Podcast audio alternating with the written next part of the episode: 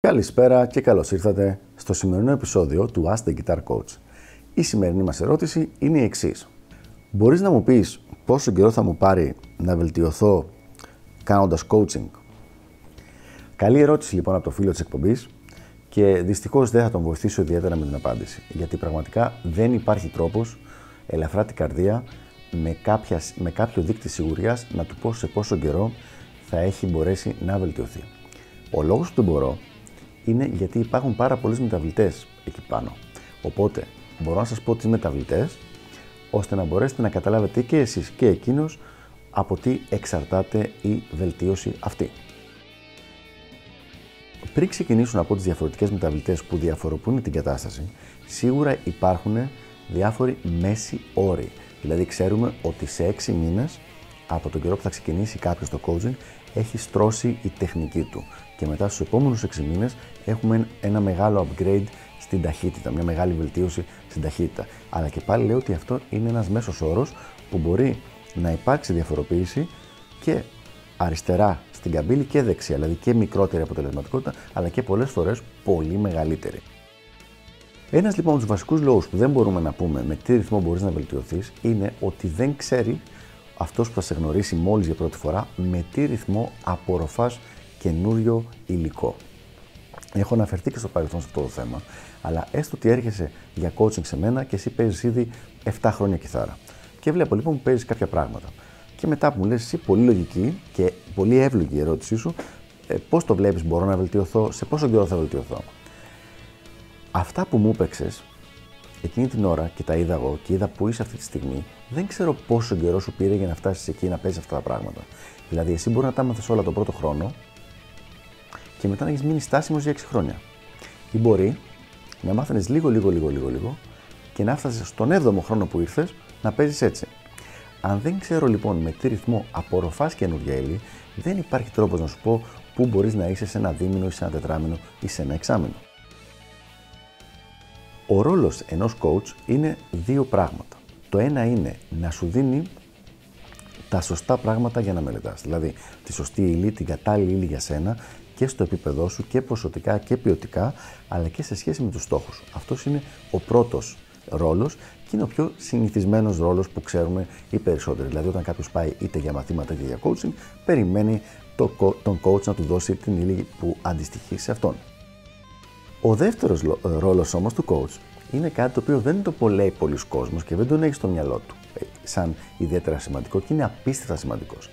Και ο ρόλος αυτός είναι το να σε σταματάει από, το, από τις δυνητικά χαζές και μερικές φορές και επικίνδυνες κινήσεις που μπορείς να κάνεις. Δηλαδή, παράδειγμα, πάρα πολλές φορές μου έχει πει κάποιος, Α, ε, δεν έχω πάρα πολύ χρόνο, παίζω μία ώρα την ημέρα, είμαι και σε τρεις μπάντες και θέλω να βελτιωθώ πάρα πολύ στην κιθάρα.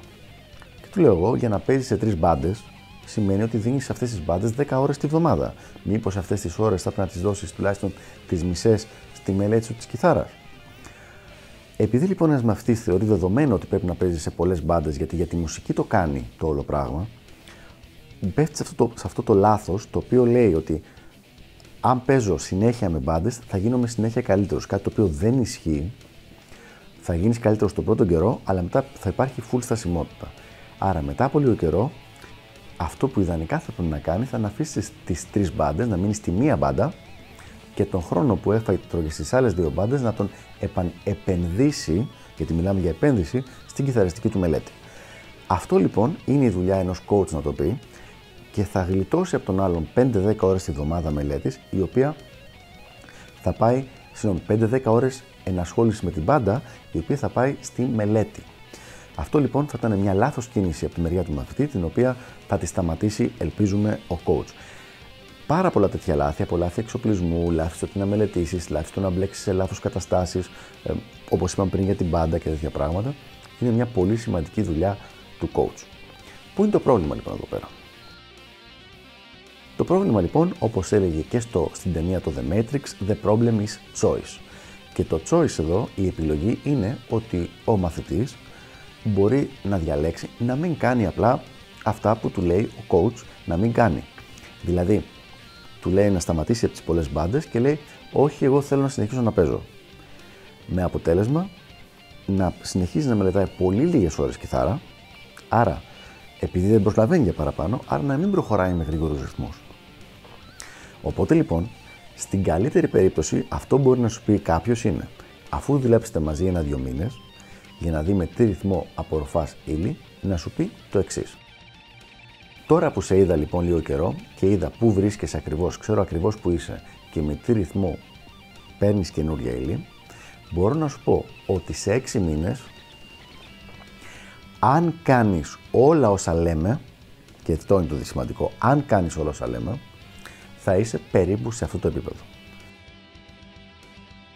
Δυστυχώς όμως, το αν κάνεις όλα όσα λέμε, παίρνει αρκετό νερό στο κρασί, γιατί έχουμε δει ότι και με αυτές είναι άνθρωποι και θέλουν να κάνουν του κεφαλιού τους. Βέβαια, όπως ξέρουμε, τα λάθη πληρώνονται και εμείς είμαστε εδώ για να βοηθήσουμε την κατάσταση, αλλά, και, αλλά το πρόβλημα είναι ότι ενώ ο coach, όπως είπαμε, είναι εδώ, βοηθάει, καθοδηγεί, υποστηρίζει, δεν μπορεί να κάνει τις επιλογές ο ίδιος για τον μαθητή.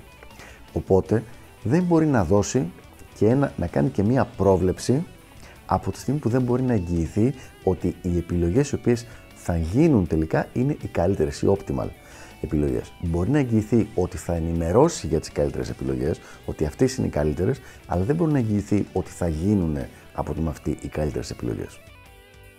Από αυτά λοιπόν βλέπουμε ότι ο ρυθμός βελτίωσης ενός ανθρώπου που ασχολείται με το coaching που ξεκινάει εξαρτάται από διάφορους παράγοντες και πιο πολύ από το κατά πόσο θα ακολουθήσει τις συμβουλές του coach ή όχι.